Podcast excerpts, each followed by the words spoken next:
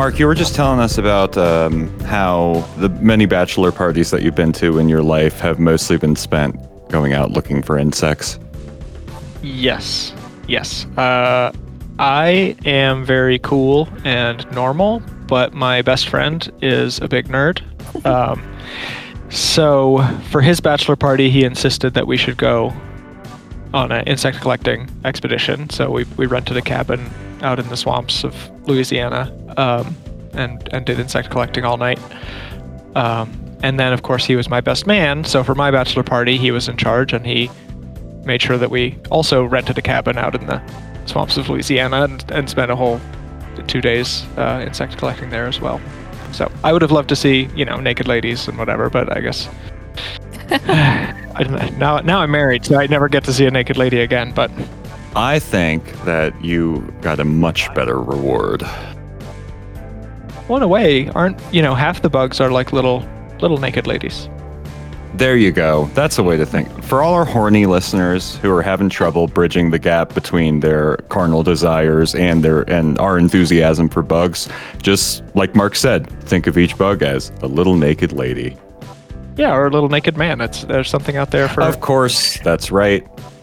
But they're uh, all naked. That's the key thing. exactly. The nudity. Yeah.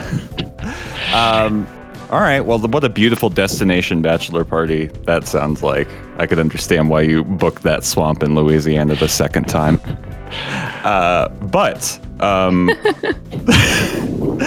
and now is a good time as any to say hello and welcome to Love and Learn About Bugs.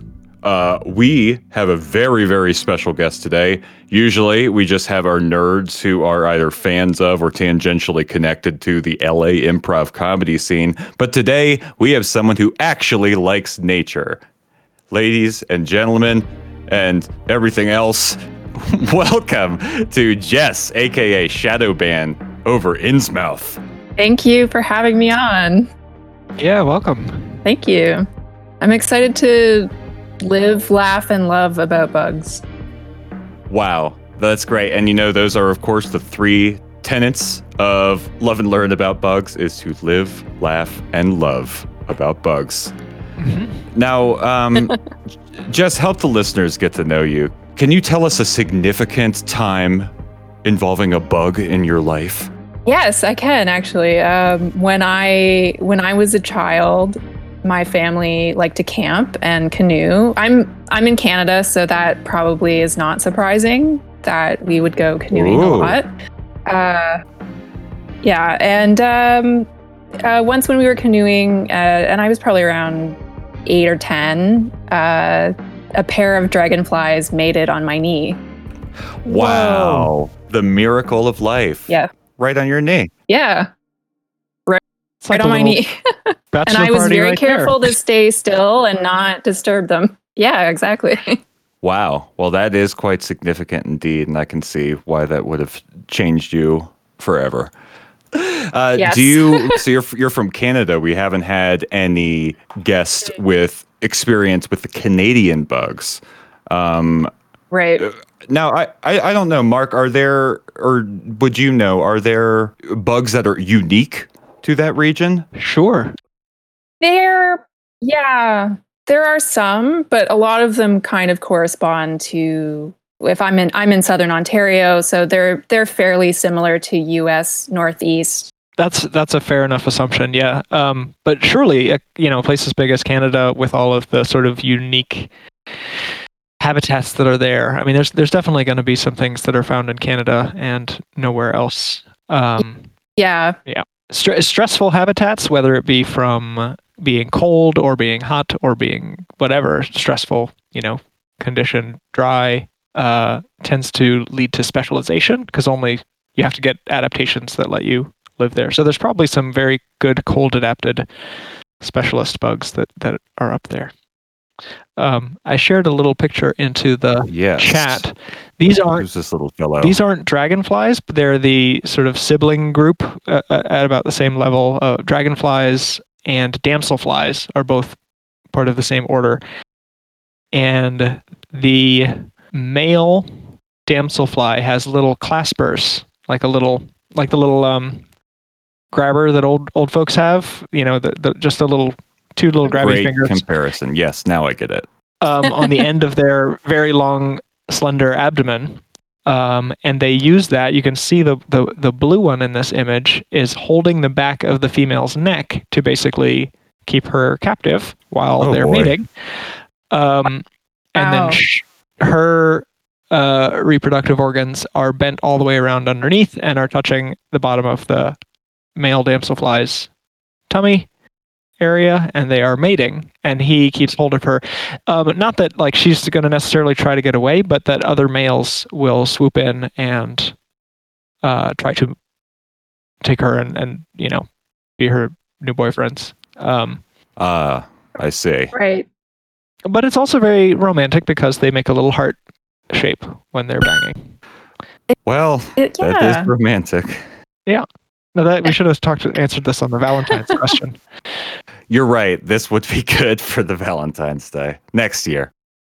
We have a ton of questions from our devoted listeners who all want to know so much about bugs. Uh, let us start with okay, here we go. This is from Taylor at Taylor Sterry. I had mealworms to feed tarantulas, and now I have a bunch of mealworm beetles. How can I house them and encourage them to make mealworm babies? Can the beetles fly? I'm scared to open the cup, but they need food soon. now, Mark, I already saw that you you did some hands-on replying here, but let's help our audience out for when they experience mealworm beetles.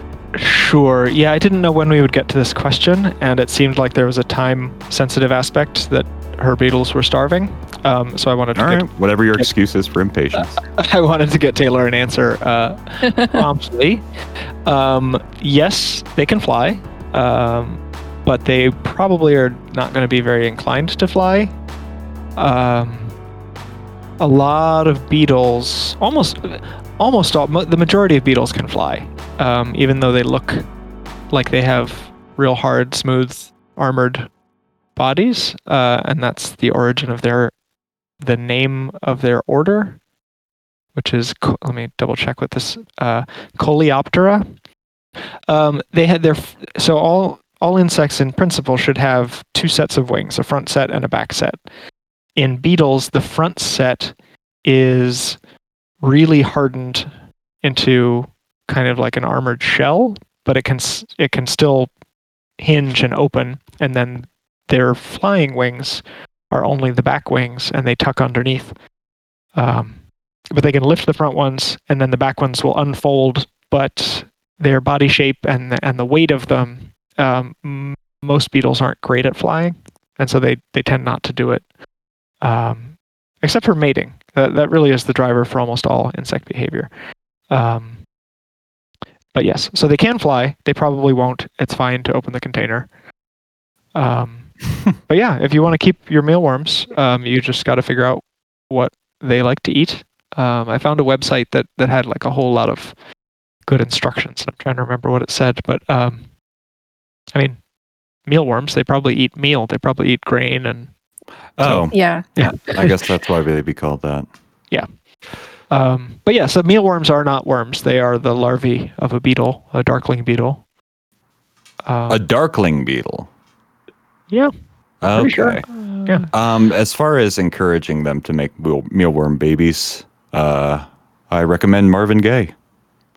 Most of his uh, early 70s stuff that should encourage, you know, all the beautiful processes that must happen for creatures to reproduce. We've been talking about that a lot this episode, and I'm already uncomfortable with it. Uh, Yeah. Let's.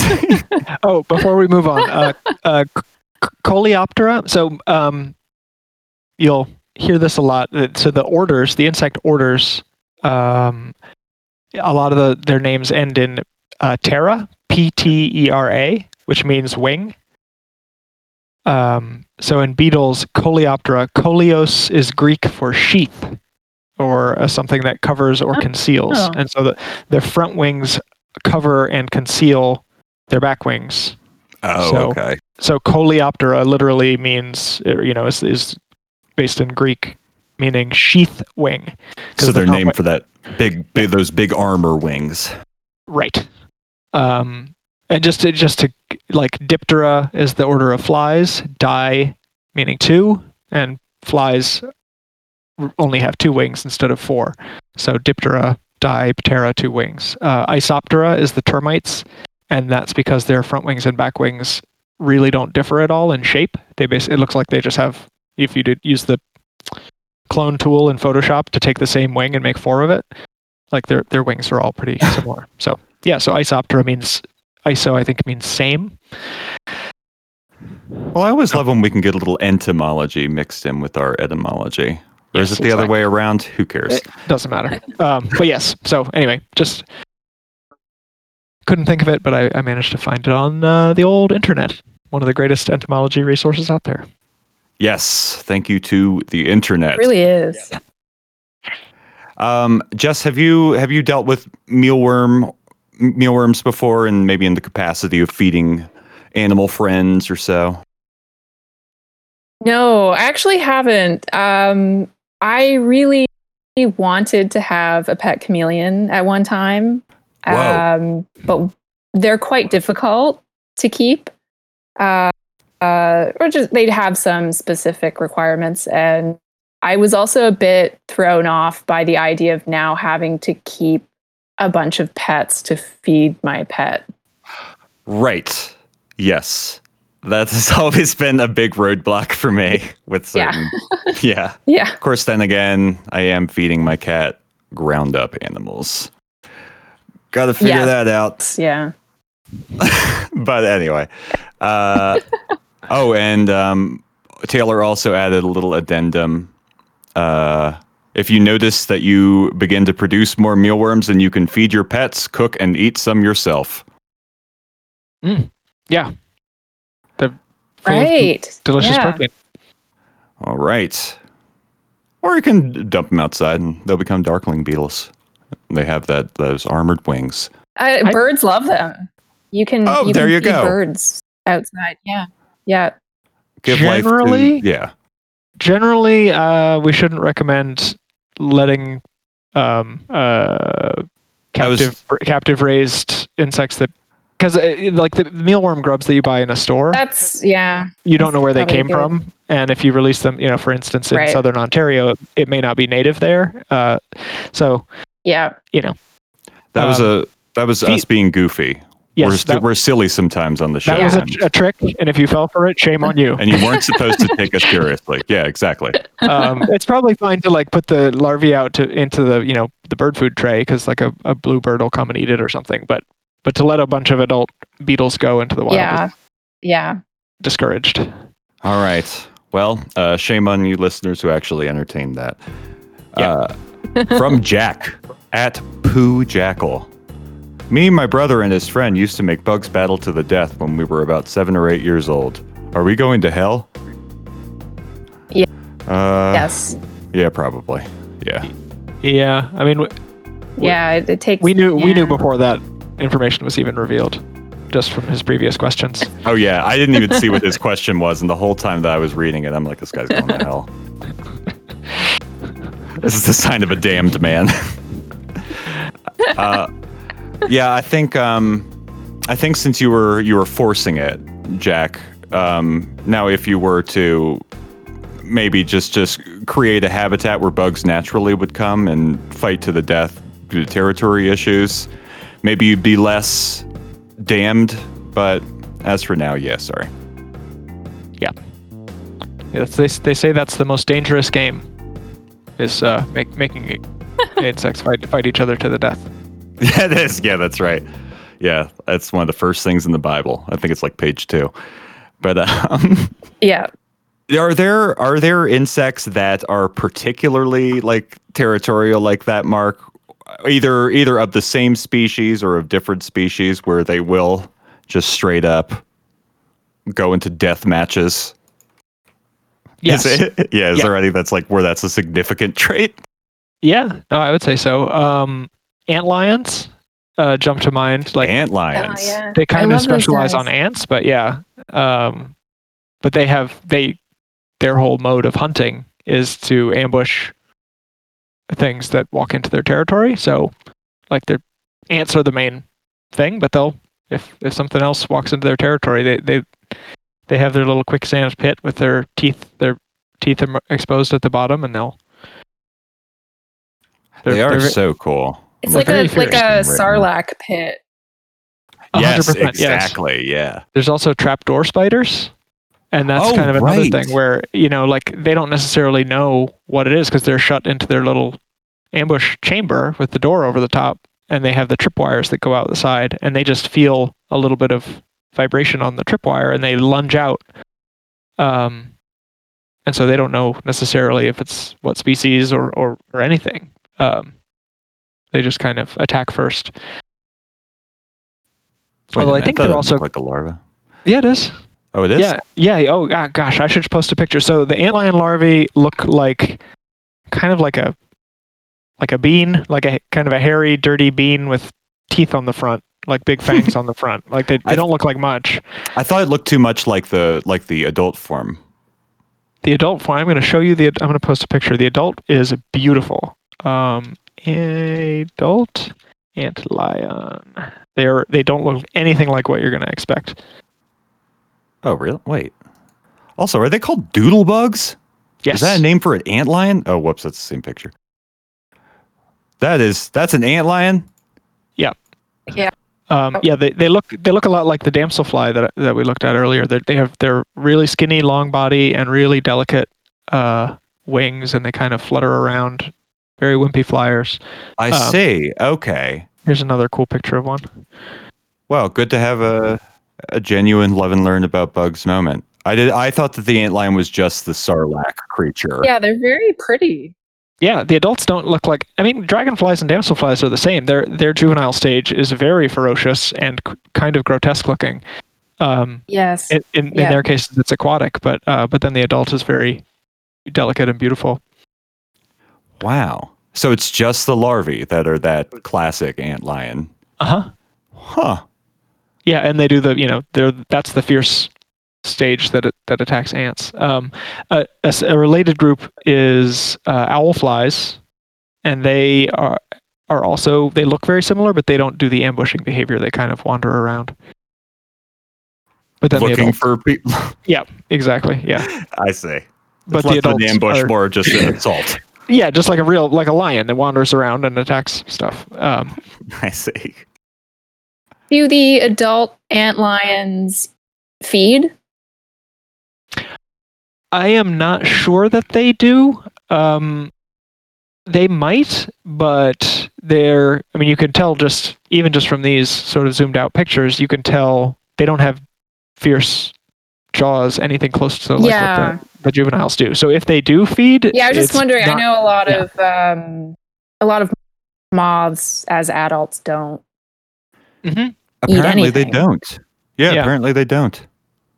This is this is a concept Huh. that's um, pretty new and interesting to me. I learned about it a couple episodes couple episodes ago, but yeah, it's fascinating to me that after the larval feeding stage, some adults just do not eat. They just live Yep. and die. Yep, they're, They they mate one and mission. that's it. Yeah, That's right. They got all of their sustenance when they were babies. that's I'm right. good. Um, these uh, gr- these uh, ant lions and owl flies, and then lacewings, which is uh, which is a pretty familiar bug. A lot of people might have seen. Uh, much smaller than these. Uh, those are all in the order Neuroptera. N e u r o. Owl flies are beautiful. Whoa. Yeah, they're really great. Um, and so Neuroptera refers to the the veins, the sort of structural mem- uh, things that hold the wing membrane together. Um, hmm and the veins of Neuroptera are are like very uh, densely networked, and so nerve wing Neuroptera, uh, it looks like a nerve network. I see. Oh, and they all have really beautiful eyes. I've been lucky to take some photos of them up close, like with a flash. Um, well, so my favorite insect in the whole world is in the Neuroptera, and that one I can definitely find a photo of. So I can browse. I don't want to see these other people's pictures. I want to see mine. Oh, you're actually finding yours. I'm finding a picture I that. I took because I. well, I just happen to know that I got a really great uh, view of the of the the pattern of the eyes. Um, but most of the Neuroptera, if you if you shine a light on and look closely, they've got really sparkly. Their eyes look like jewels. Okay, here we go. Check out this. So this is a this is a great photo that I took. Um, probably my Okay, best, okay. best, best photo ever. Holy Ah. shit! Whoa. Um, and that is the wasp mantis fly. So this is also in the Neuroptera, Wow. but it has uh, front legs that are like a praying mantis. The raptorial, you know, they snatch up their prey with their front legs, and Those it's also eye- and those eyes. Yeah. yeah. It doesn't look like that all the time. I, I had my flash on, and that sort of exposed that that pattern was there. Wow. I could do a whole episode just about this particular species, so I, I don't want to get too far into it right now, but it's a cool one. Well, sounds like we definitely got plenty, plenty to go back to with that. Yeah. Um. Wow. yeah, those eyes are really cool. All right. Um. From Casey at Casey J Weldon. I thought of two big questions for answering, one or both. Okay, what is it? All right, there's only one in this one, thankfully. What bug travels the furthest distance, either migratory or maybe like those Arctic penguins that go out for food and come back afterwards? Hmm.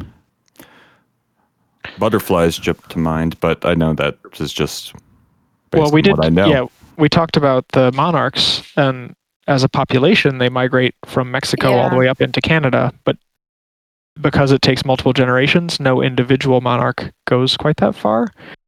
Um, I would guess probably a bug that like stowed away on an airplane.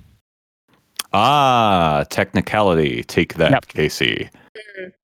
Or like a banana spider that got on, Ah. got got into a crate of bananas in you know Brazil and then ends up in Norway or something. That's pretty far. Oh wait, they've taken bugs into outer space, I think, to do experiments.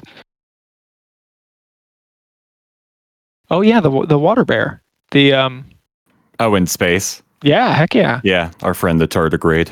They're still up there, living happily in the vacuum of space. There's. oh wait, yeah, they're just floating out there, huh? Yeah, there's probably Good some of them them. have made it to the sun and are just living on the Good surface of the sun. them. That's the dream. we're all we're all just migrating towards the sun. Yeah. Um. All right. I have an article here. The desert locust, Schistocerca gregaria, migrated westward across the Atlantic Ocean 4,500 kilometers during the fall of '98. Right. Yeah, I think I've is it, it came from Africa to South America. islands, part of the east coast of South America, indicate they flew within a tropical wave pattern for a distance of 4,500 kilometers. the plague locusts uh, so the the classic plague of locusts that you hear about um, those are big grasshoppers and they're very powerful flyers and there's actually a big problem with them in big across a wide part of africa in the past year or two and they just have these occasional booms of, of population to where they're you know you get these clouds of them that you know that people say like oh it blacked out the sun for like an hour as this group of Oh, grasshoppers flew over and then they landed in my town's you know farms and then the next day they flew away and there was nothing. Like they literally ate every piece of plant down to the ground. Um, so they when they when they reach these huge booms um, explosive populations uh, it's a it's a big problem for agriculture The locust traveled from the Arabian Peninsula to What? Western Africa to Okay. Mauritania. I don't know if I'm pronouncing Yeah, yeah. that right, but Yep. yeah, they followed. Yeah, they just followed the wind pattern, the tropical wind. i'm going to post Pretty a cool. pic- post a picture from uh, the 2020 locust plague uh, oh boy, it's pretty alarming. And these are grasshoppers that are a couple inches long. nice, very fun. Yeah. Wow. Yeah, no, it's a huge health problem because people are starving. Oh yeah, We Like- can eat them though, right? We can have our Yeah, vengeance open- on them open by your eating mouth. them. sure, Yeah. yes, you could. uh, that's not a bad idea at all. Um, unless they've been eating pesticide treated plants or whatever. But yeah, generally you can eat them. Great. And this th- this person in this picture is running with such a defensive posture. But if that were if that were me in that picture, I'd be I'd be Well- like bobbing up and down. We can't be sure it's this person's running away from. He might have been raised by locusts, and he's part of the swarm. yeah. Okay. That's yeah. That's good, Mark. Yeah. So he's run, he's actually running right. with, with the swarm. He's like, I'm gonna eat this, eat, eat some crops. All right, guys, let's go. it gets really hard when they when they get high up there. But Oh yeah, no, he's just running along. he has to buy an airplane ticket. Uh, oh, I see now that Jack's question was a reply to Casey's second question. I found Casey's second question. Not condoning bug on bug violence, but if all bugs were scientifically grown to the same height, say six feet, and kept their same proportions otherwise, which bugs do you think might come out on top of a blood sport tournament? Thank you. Okay, well, Uh, I guess I'll let you guys go first because I'm gonna give a science answer. I think. Well, I think centipede. I watch videos of centipedes. Oh, that's a good Freaking- one. centipedes like this is this is m- morbid now that i'm thinking about it but i've seen videos of people like dropping like frogs and snakes and and lobsters into a centipede like enclosure and the centipede just destroys them I'm gonna go with. I feel like mantis is maybe too obvious. I'm gonna say ambush bug. Ooh, ooh Just Yeah, because be 'cause that. well, if we're if we're standardizing them to six feet, that like a a praying mantis, you're only multiplying it by you know. So let's say it's four inches long. You know, I'm just guessing, but a, a- a good sized mantis might be four inches long. So three of the three times larger to make a foot. So 18 times larger to make six feet. So it's only 18 times bigger than a regular mantis. An ambush bug is, you know, like the size of your thumbnail. they're cute And so if you blew that up to six feet, it would be like four feet across and weigh, you know, it's a it's a pretty chunky little bug. So if you blew that up to six feet, Yeah. it would be massive. It would have so much weight. And I think that yeah, like a it would be thousands of times bigger than it normally is compared to 18 times bigger for a praying mantis. Um, well ambush bug would definitely be one of the more alarming six foot bugs wandering around yeah. Uh, wait that looks so- like a they're so little cool. chameleon It does. They're very camouflaged. I mean, that's part of the ambush lifestyle. Is Yeah. oh i see they hide out on flowers, and so they're they'll be on a yellow flower because they have a little yellow yellow bodies, usually yellow or orange. Sometimes you will see if you have a flowering bush or tree, you might you might see a dead butterfly on it, and usually or very often, if you look carefully, there's some of those guys hiding out, and they have Whoa. they have tur- turned the butterfly's innards into goo and sucked it out. Yeah, such is the way. Well, ambush bugs. That's a that's a new bug I'm going to be looking into. They are super cool.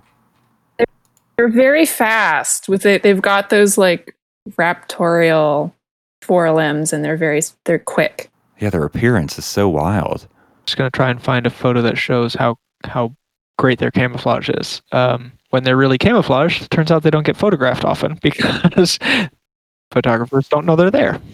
Are you also finding photos of that superhero? There's the superhero ambush bug. Yeah. When I typed in ambush bug the first time, all the results yeah, were about is, this yeah. superhero.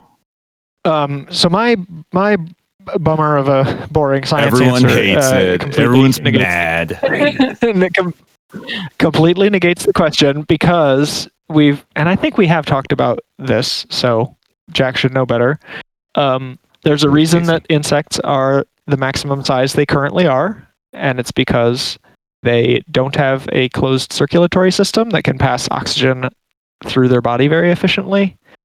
So they are slave to their uh, the math the math involved in their surface area through which they can take in oxygen from the air and their volume.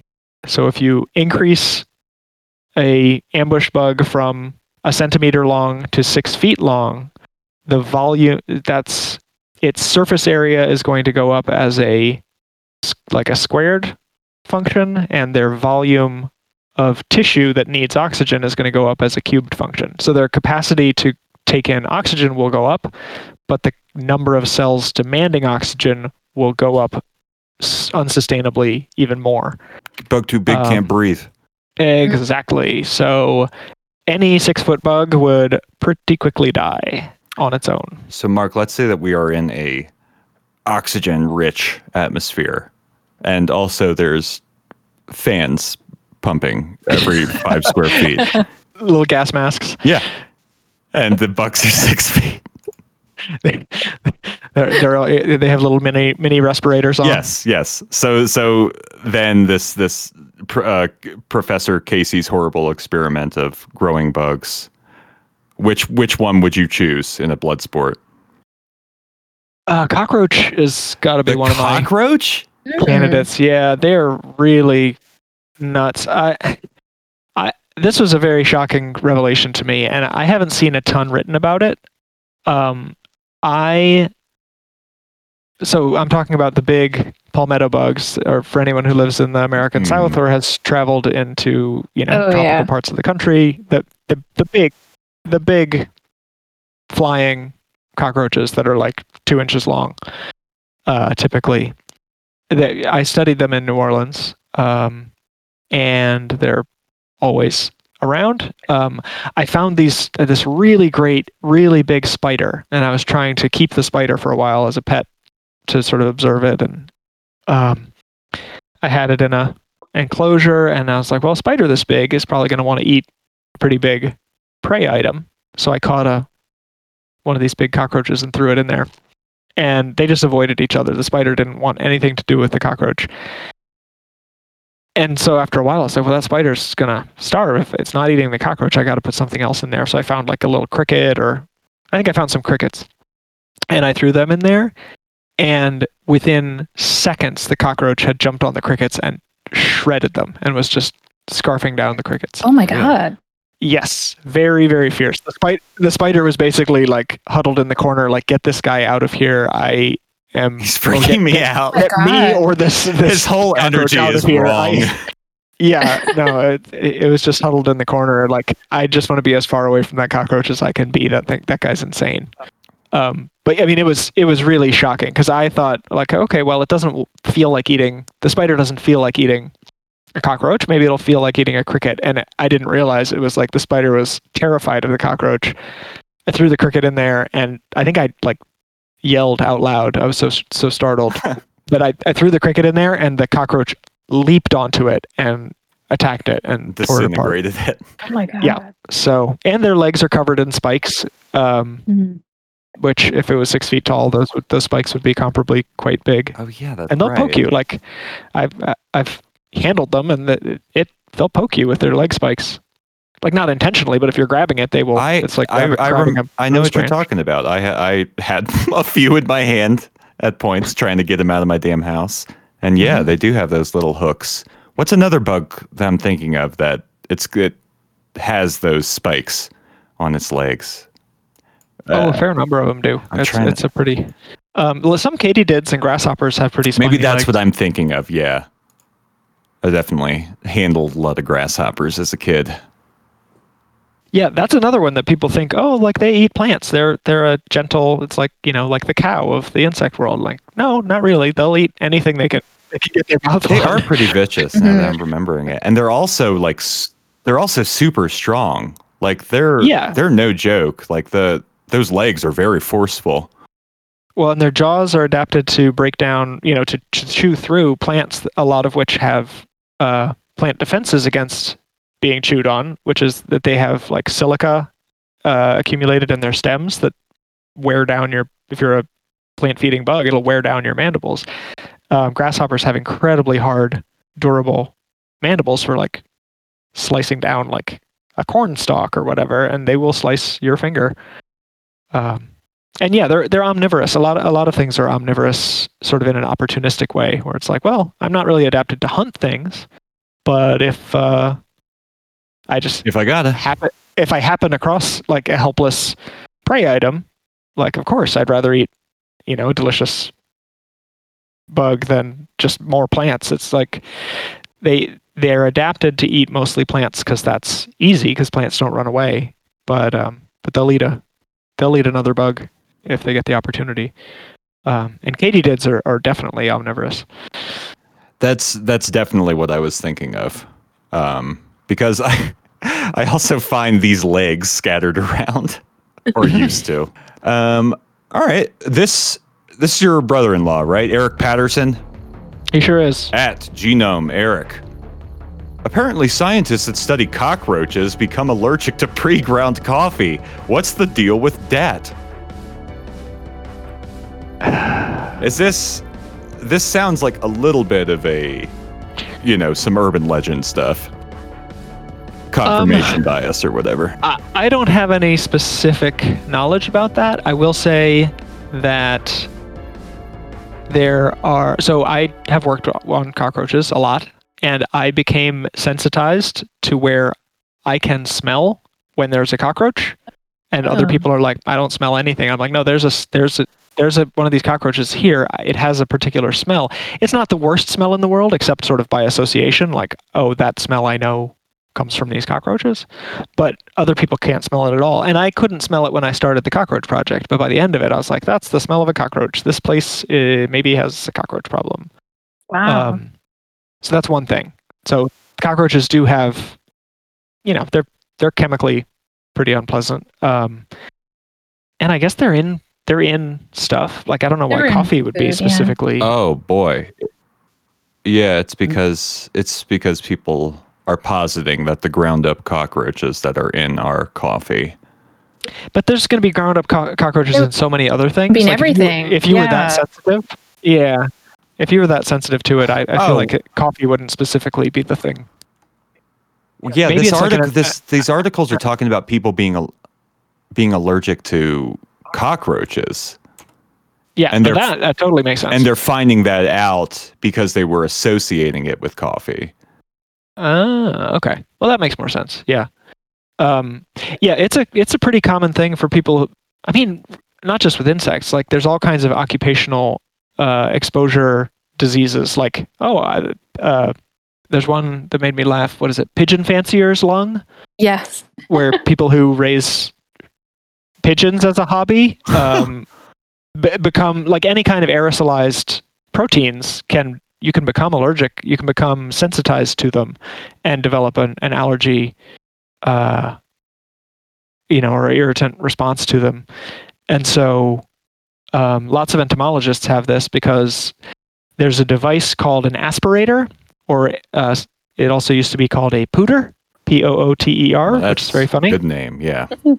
um, and it's it's almost like a siphoning thing. So there's a vial and there's a tube that comes out of the top of the vial to suck the insect in, and then there's another tube with a little mesh over it, and that comes out of the vial and goes to your mouth. And so you suck in through the tube that goes to your mouth.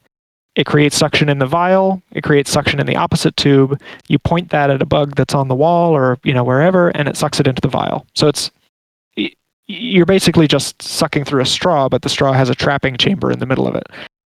But what happens there is if you do that a lot, like if you're, it's happened to some former colleagues of mine who worked on termites, and it's like, okay, well, we got to put uh, 50 termites in this experiment, and we're replicating the experiment 20 times, so 50 in each of these 20. Oh, get the And so- straw. I'll get the straw and you suck in 20 termites times or 50 termites times 20 and you do that over the course of years and years of your career as a scientist working on that particular species you are sucking in little bits of their yeah, like exoskeleton fluff and their poop and their saliva all the different anything that's on them you're going to be gradually exposing yourself to them in very small doses over and over and over again. And yeah you'll get uh, sensitized and and then it can get make you sick. At that point people have to stop. You know they have to invest in something like a canister like a vacuum canister. Like oh well i should have done this all along instead of just sucking Oh, but they Yeah. only become sensitive to sucking the pooter. Yeah, yeah, and and it's usually specific to um, the only their study organism. Okay. So like well, that's if you good. weren't if you if you became sensitized to termites by because that's what you work on, and then you went and used it on another insect, it might not bother you. But I see. So it's not affecting their day to day life. Yeah. somebody also invented a device called a blow pooter, Oh, uh, good. where in, yes, and it uses like uh, it's either the Venturi or Bernoulli, some sort some sort of thing where you blow across the top of the vial and it creates a suction that way. So you're not inhaling, you're exhaling, but it still creates Mhm. suction. Um, unfortunately, the suction power is not as strong. It's and also when you blow onto the area you're trying to collect bugs, it might disturb them. So I don't know. The, Yeah. the, the blow pooter, I've never used one, but I, I do think that it's an important uh, term that everyone should know. Yes. blow pooter. Please familiar yourselves with pooters and blow pooters. Um, so as far as a as far as a definitive answer to this coffee question, I think it's just that it looks to be uh, that industrially ground coffee is just going to sometimes contain bugs, Yeah. and that usually means cockroaches. If you are trying to avoid that, buy beans. Just buy the beans and grind them yourself. And you can throw a cockroach in there if you want, as long as it's dead already. Yeah, I think if you cook it hot enough, you might uh, denature the proteins that you're allergic to, so you might be fine. Oh, okay. Yeah. Well, that's good to know. All right. Um, we're going to continue with Pastel Princess's question from last week. Um, she gave us like a four part question. Okay, here we go. From Pastel Princess at Ichihimio. Uh, best pet names for bugs. This is a nice question. That's a very sweet question. Uh, Doodlebug is already a really good one. We already, ha- yeah, we already had a great example. And Doodlebugs are named that, by the way, because of the spiral patterns they make in the sand. They're making little doodles. Oh, interesting. So, because my first thought was, if you have a bug as a pet, what would you name it? Oh, Like, what's a Right, what's a, like an affectionate nickname for a category okay. of bug? Well, I like this. I guess too. either both are both are good questions. Yeah, we'll cover it all. Um, yeah. So on that route, yeah, Doodlebug is great. Um, and uh, isopods have a ton of really cute Yeah. uh, Roly common names. poly. Oh yeah, So yeah. roly poly, um, sow bug, pill bug, potato bug, um, and those are just Tongue-eating in the area I grew up. I, I- they have com- completely different ones in uh, in Europe that I'd never heard of before. There's a I forget which ladybug. There's a very small lady beetle uh, called the wee tiny lady beetle. Well, I have to find this. Yeah, that might be a pet name I should start calling my spouse. Wee tiny ladybug. That that is an actual just good pet name for non-bug, I think. But yeah, it's here it's it is. so cute. Yeah. I'll uh, pull it up. Oh wow, it's a fingernail. There we go. Um, I have asked my wife to adopt a pet name for me and call me her stink bug, but um, she is too uh, grown up to Oh, I think that's cute. that. I'm sorry, Mark. We Uh, can right? Well, Yeah. here's the yeah. call you stink bug if you if you want. yeah Bugmaster Stink Bug. I, I guess I've got to accept it. Yeah, no, that's that's fine. It hurts a little that she's not the one We'll to step do it, up. but Listener, please refer to Mark as Stink Bug from now on. But yeah, there's that wee tiny ladybug, and indi- indeed it is wee and tiny. Very cute. It is. Also, why I don't know why, but the first search suggestion after wee tiny ladybug is what does ladybug pee look like? safe search on. Apparently, it's a common concern. Yeah, someone turned off the parental controls on your uh, your Yeah, Google let me there. let me put safe search back on for my own safety.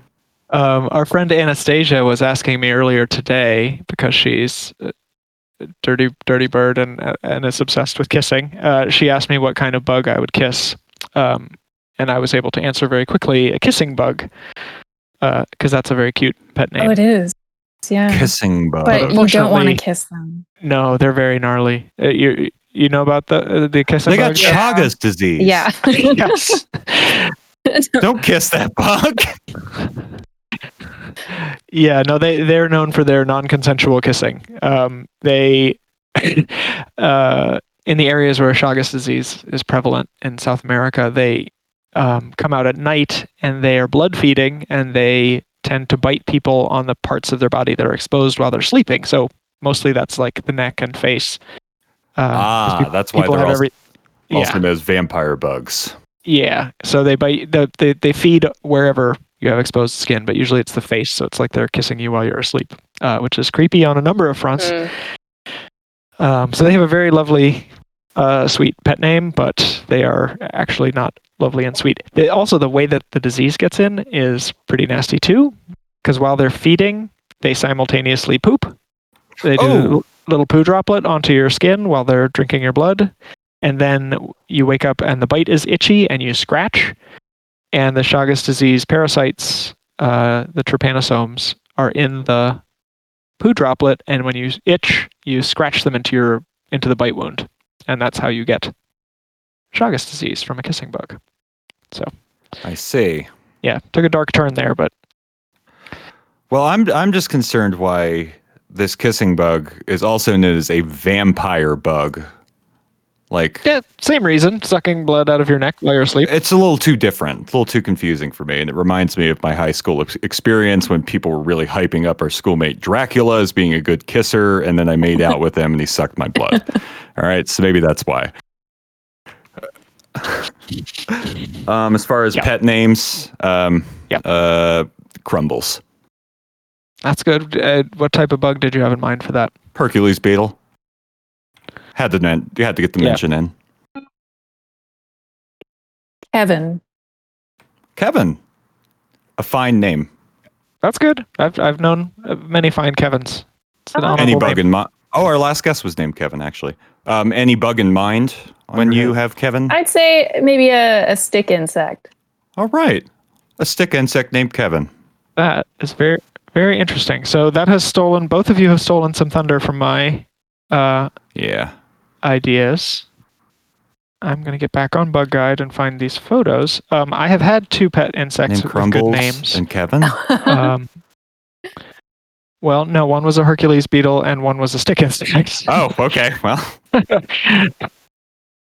um, the Hercules beetle was sent to me by my father-in-law. He found it on his truck in Virginia, and he mailed it. He just threw it in a Tupperware um, and mailed it down to New Orleans from Virginia, and it got to us just fine. And we kept him for a while. Um, it was a male uh, Eastern Hercules beetle, and at that time I was playing a lot of uh, frisbee um, in the neighborhood, and you know we would play pickup frisbee games, and the neighborhood kids would come and like, oh yeah, I want to, I want to play. It's like, oh, it's so boring to play with kids. You're so Mhm. bad, but um, but we would play with them and try to teach them, and and so one of them kept saying, throw me this frisbee, throw me this frisbee, and I thought it was just the cutest thing. So Scrisby or Grisby? Scrisby. Okay. And so that's what we named our Hercules beetle. And actually, that's yeah. I think that's the photo that's like the header for our podcast of the big beetle on my face. Oh, yes, that's right. So that's Yeah. Scrisby, and Scrisby, Aw. yeah, ate strawberries and had a, a fine old time, and then died of old age, and now is in my collection, uh, humanely, you know. Well, now Yep. we have a name to put to Yep. our beloved Hercules beetle Yep. in our picks. That one was Scrisby, and then the stick insect. Um, we went for my birthday one time, and I, I probably even talked about it, but um, I have another picture. Oh, yes, I've seen this one. Yeah, yes, of yes. a This is our banner image. okay, so my two good pictures are yeah already uh, in use, but um, let's see. I'm gonna paste it in. Just um, we went. Do it. This stick bug looks awesome. We went um, collecting at a campground in Louisiana for my birthday one year, and we found this on the screen, the window screen of our campground. I had never seen one before. I've never seen one since. Um, they're not super rare, but they live way, way up high in oak trees. Mhm. Uh, and this is, I want to say that stick, stick, stick insect was about eight inches long. It was, it's really, really big. Um, and so I kept it for a while, and it, uh, we named it Jamal. Aw. Um, Jamal. Yeah. And then later it started laying eggs, Oh, and Jamal was a we girl. realized we may. we had Jamal was a, a lady stick bug. Um, Jamala. Oh, now I'm now I'm remembering this Yeah. because we we talked about how it, Jamala would be a, a beautiful name. yes. So in hindsight, it yes, J- retro retrospectively, Jamala the stick bug. So those are my two And- two names and two pet bugs. Let that be a little tip for you listeners. If ever you have a creature in your keeping and you find out that it's actually the it's a girl when you thought it was a boy, just add an A to the end of the name. Quick and easy. Uh there is a dive into ETs that are described as praying mantises. They're called mantis insectoid extraterrestrials. That's not a question, but I guess Pastel Princess wants us to know Okay. about these. All right, so let me pull these. Let me pull these dudes up. This is good. This is learning about bugs for all of us. I- I'm not opposed to being taught something. I don't. I don't think we've gotten much into extraterrestrials. No, this is So- this is uh, And by the way, I think uh, all aliens are bugs. uh yeah, I would say so. So that's now whales, crabs, octopuses, elephants, Bats. fruits. They're all bugs. All right, insectoid extraterrestrial. Come on now. Give me some good stuff. Oh, wow. Okay. So, well, uh, oh, never mind. That's a robot. I was going to say I found a real cool looking bug, but. All right, Pastel Princess, I really am wishing, I'm really am wishing we had a little more information here. I'm having a hard time. Well, so maybe this can be a, a, a serial a serial segment. You can share with us some some new um, tidbits about these insectoid mantis extraterrestrials uh, in another tweet, and we can learn more that way. Yes, please tell us. Tune in next time for another, possibly another tweet about uh, mantis mantis like Okay. aliens. So, you know what, though? This is the most promising thing I've found. All right, It's a Pinterest page. Um, hotbed hotbed of alien uh, extraterrestrial research. I want to get all of this in here. Here we go. So here are just a handful of the many creatures that Pastel Princess wanted to bring to our attention. Okay. Uh, yeah, I might have seen some of these guys. Uh, so yeah, honestly, there's nothing even there's nothing particularly extraterrestrial about them. They're just kind of humanoid insects, but they look nice. Yeah. Some of them look like they're leading lives very similar to humans. And they have similar human uh, ideals of attractiveness and things. Yeah. They kind of look like furries, Yeah. No, they're, they're but like an of them are- insect. I'm sure Yeah. such a thing exists. Oh, surely it does. Yeah. A lot of these are suspiciously attractive. Yeah.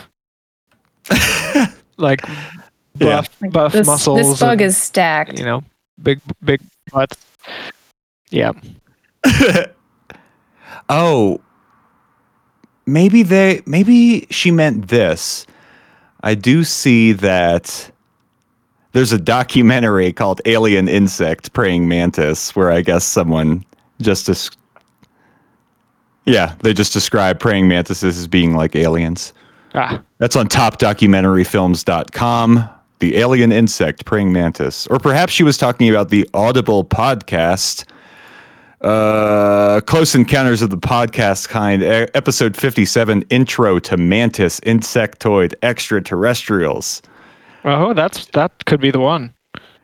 So, Pastel Princess, if that's what you want us to uh, look into, let us know. Yeah, we might have to listen to it and get back yeah next next episode we will do a, a live listen or live watch for your question.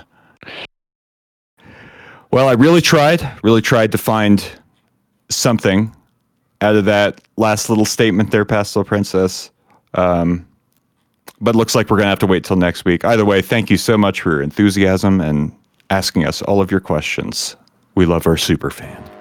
Uh, Michael's family at Michael Robotam.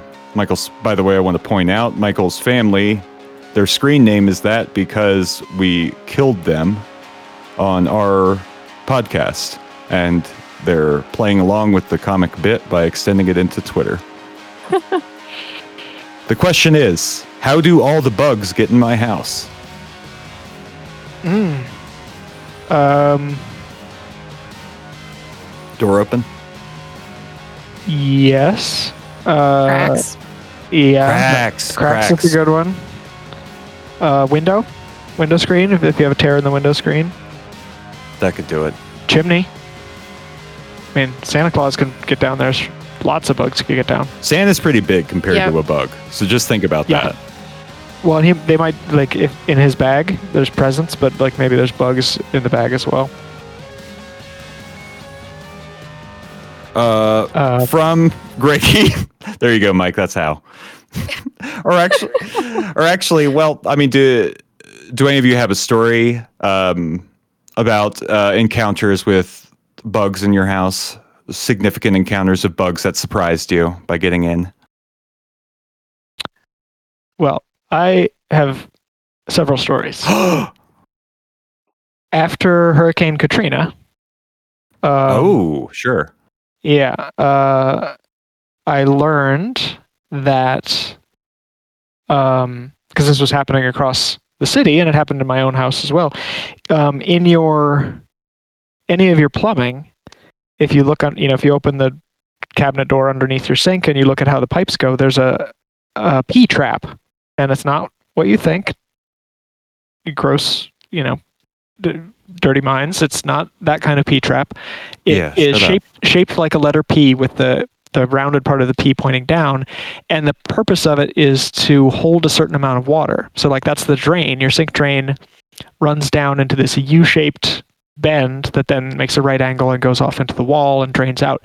So there should always be a couple inches of water in there, and it fills up the bottom part of the U so that air is blocked. Like there's a there's a water barrier between the air in your room that has the sink and the air in the sewer pipeline because you don't want to get you know stinky sewer air coming up into your house.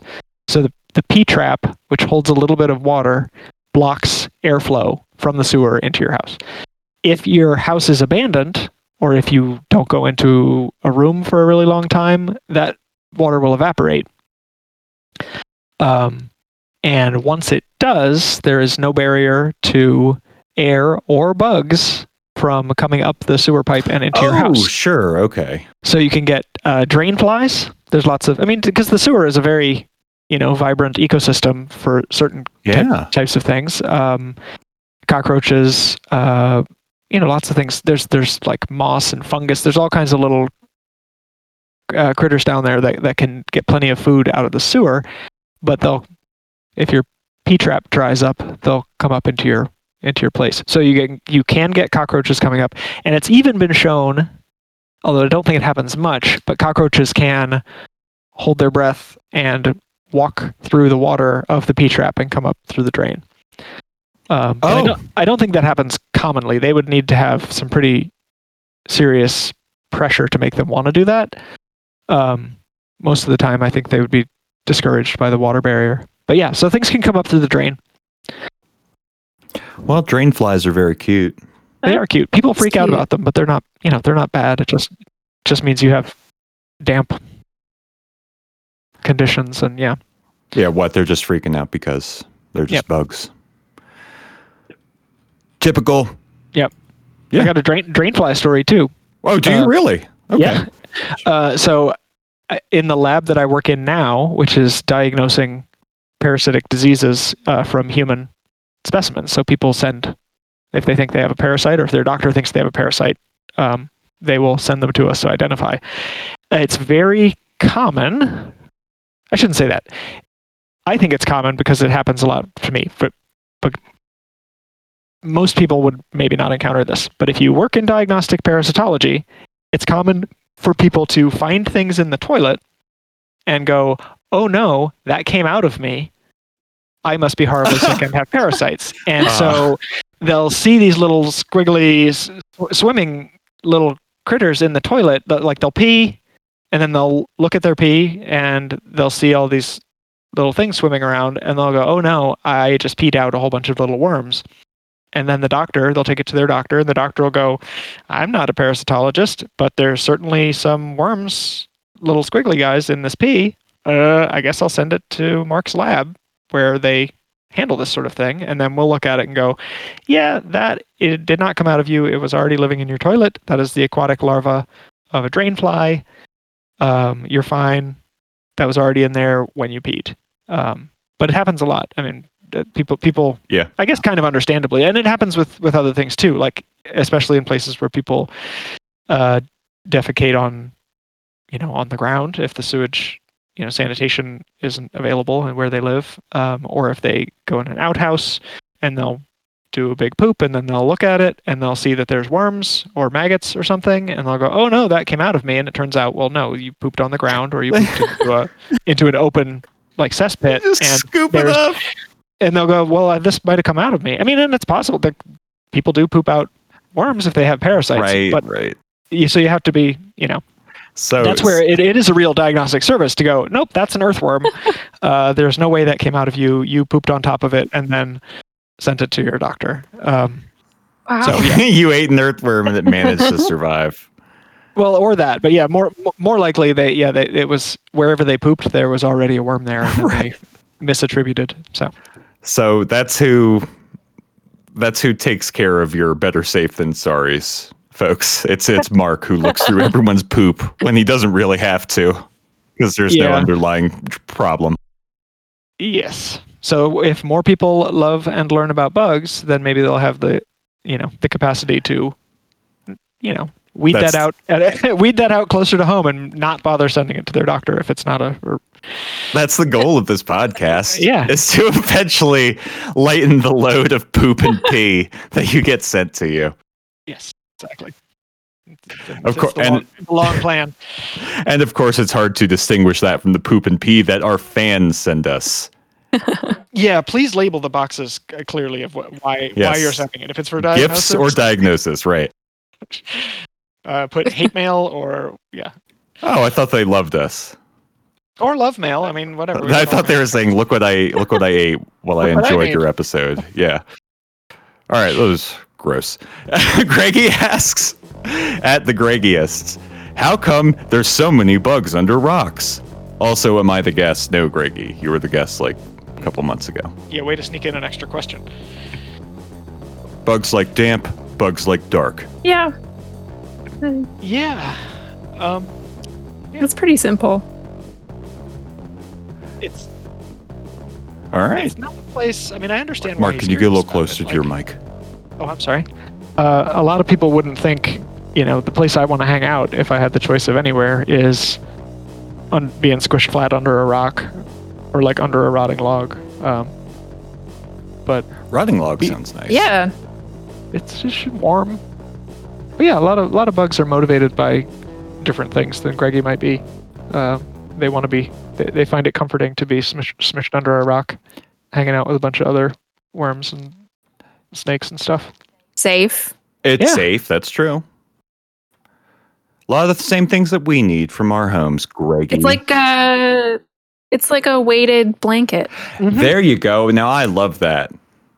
And Yeah, we are going to about it. we are going to start packaging and manufacturing large rocks as the Love and Learn About Bugs branded weighted blankets.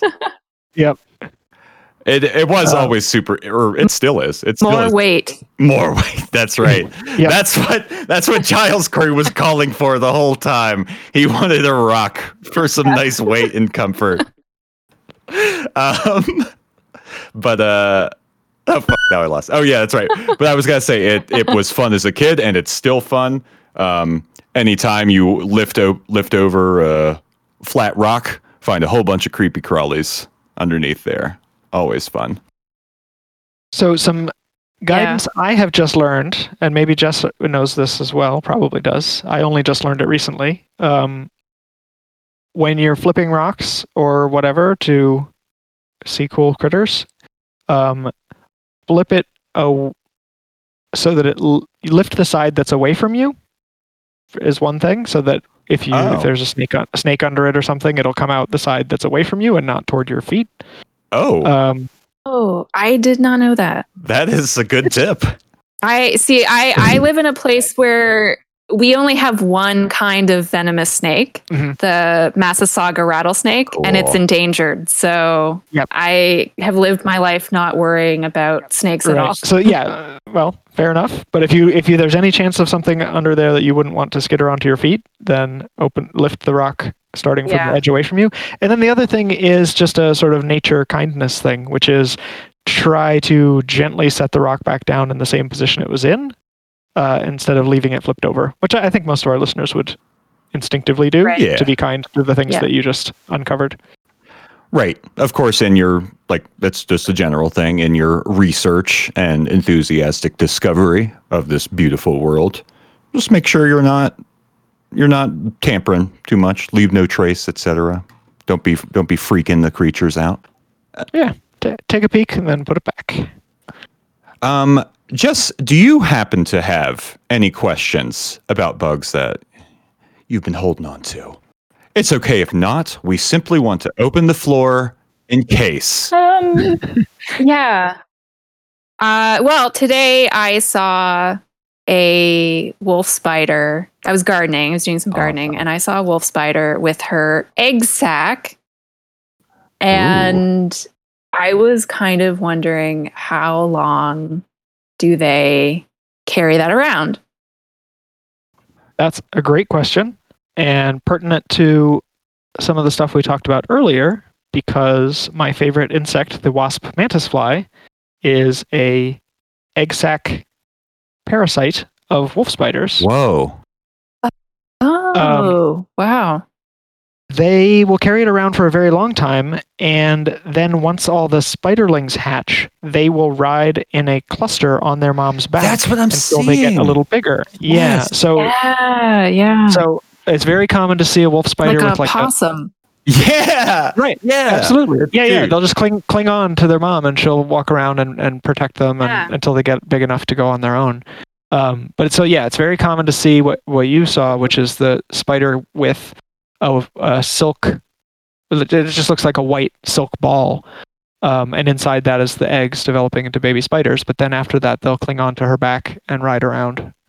Um, but what happens with the yeah, so wolf spiders are very good good parents. The the the mom will carry Yeah. her babies around for a long time. Um, but the wasp mantis fly, which in that photo I showed earlier was laying eggs on that leaf, Mm-hmm. um, those eggs will hatch into a first stage larva that is mobile and can scuttle around. And those things will jump onto a wolf spider when one passes by. And then they ride on the wolf spider. And if they're on a female wolf spider, they'll wait till she makes her egg sac. And if they're on a male, they will wait until it mates with a female. And then during the mating, they'll jump onto the female because that's where they need to end up. And as she makes her egg sac, the little baby mantis fly will climb in as she's weaving it. Whoa. Okay, so it's not penetrating it. Wow. No, it's oh. sneaking sneaking in, and then it will eat all of her babies and live inside the silk ball that she carries around. So it's eating her babies and being protected God. by her because she Oh. she thinks she's protecting her own eggs, but it's actually this mantis fly that's developing inside her egg sac. And then um, the adult will will pop out of the egg sac at the end, and it's probably about as big as as most wolf spiders. Like the the adult wasp mantis fly is like the size of a paper wasp, um, which is what it mimics. And uh, yeah, so it's just a really nutty. It's a really beautiful insect, but also it has this really weird lifestyle where it the adult acts like a little praying mantis. The babies are parasites of spider egg sacs, um, and it's a really good mimic of a paper wasp. Like if you saw one and you didn't know better, you'd think it was a wasp and you'd avoid it. So they're That is insane. Yeah. Just yet another incredible, specific, bizarrely like morbid uh, adaptation technique in the world yeah, of good synergy in the episode though. Like the Oh yeah, way to, absolutely. way to tie it back together.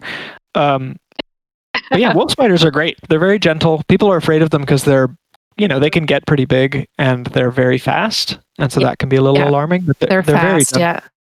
they're gentle and nice and don't don't do anything to anybody. They're they're on the cuddlier side for spiders because they have the two the two eyes, the two big eyes. Yeah, and they can be a little bit fuzzy, which helps. Yeah. Right. Yeah. And they're good good parents. That's and that's true. That is the most important takeaway from this. I'm loving. I, boy, oh boy, I'm going to put that picture of the little spiders crawling around or riding around on its back front and center for this episode. Uh, Jess, thank you so much for being on the show. Um, would you like to plug anything? I would just want to say Jess is, in addition to being very, very funny on Twitter at Jess underscore D underscore Ripper. Uh, she's also a very good uh, watercolor painter, and and then what's the what's the technique that you do? Lino cuts. Uh lino cut prints. Yeah. Very exciting.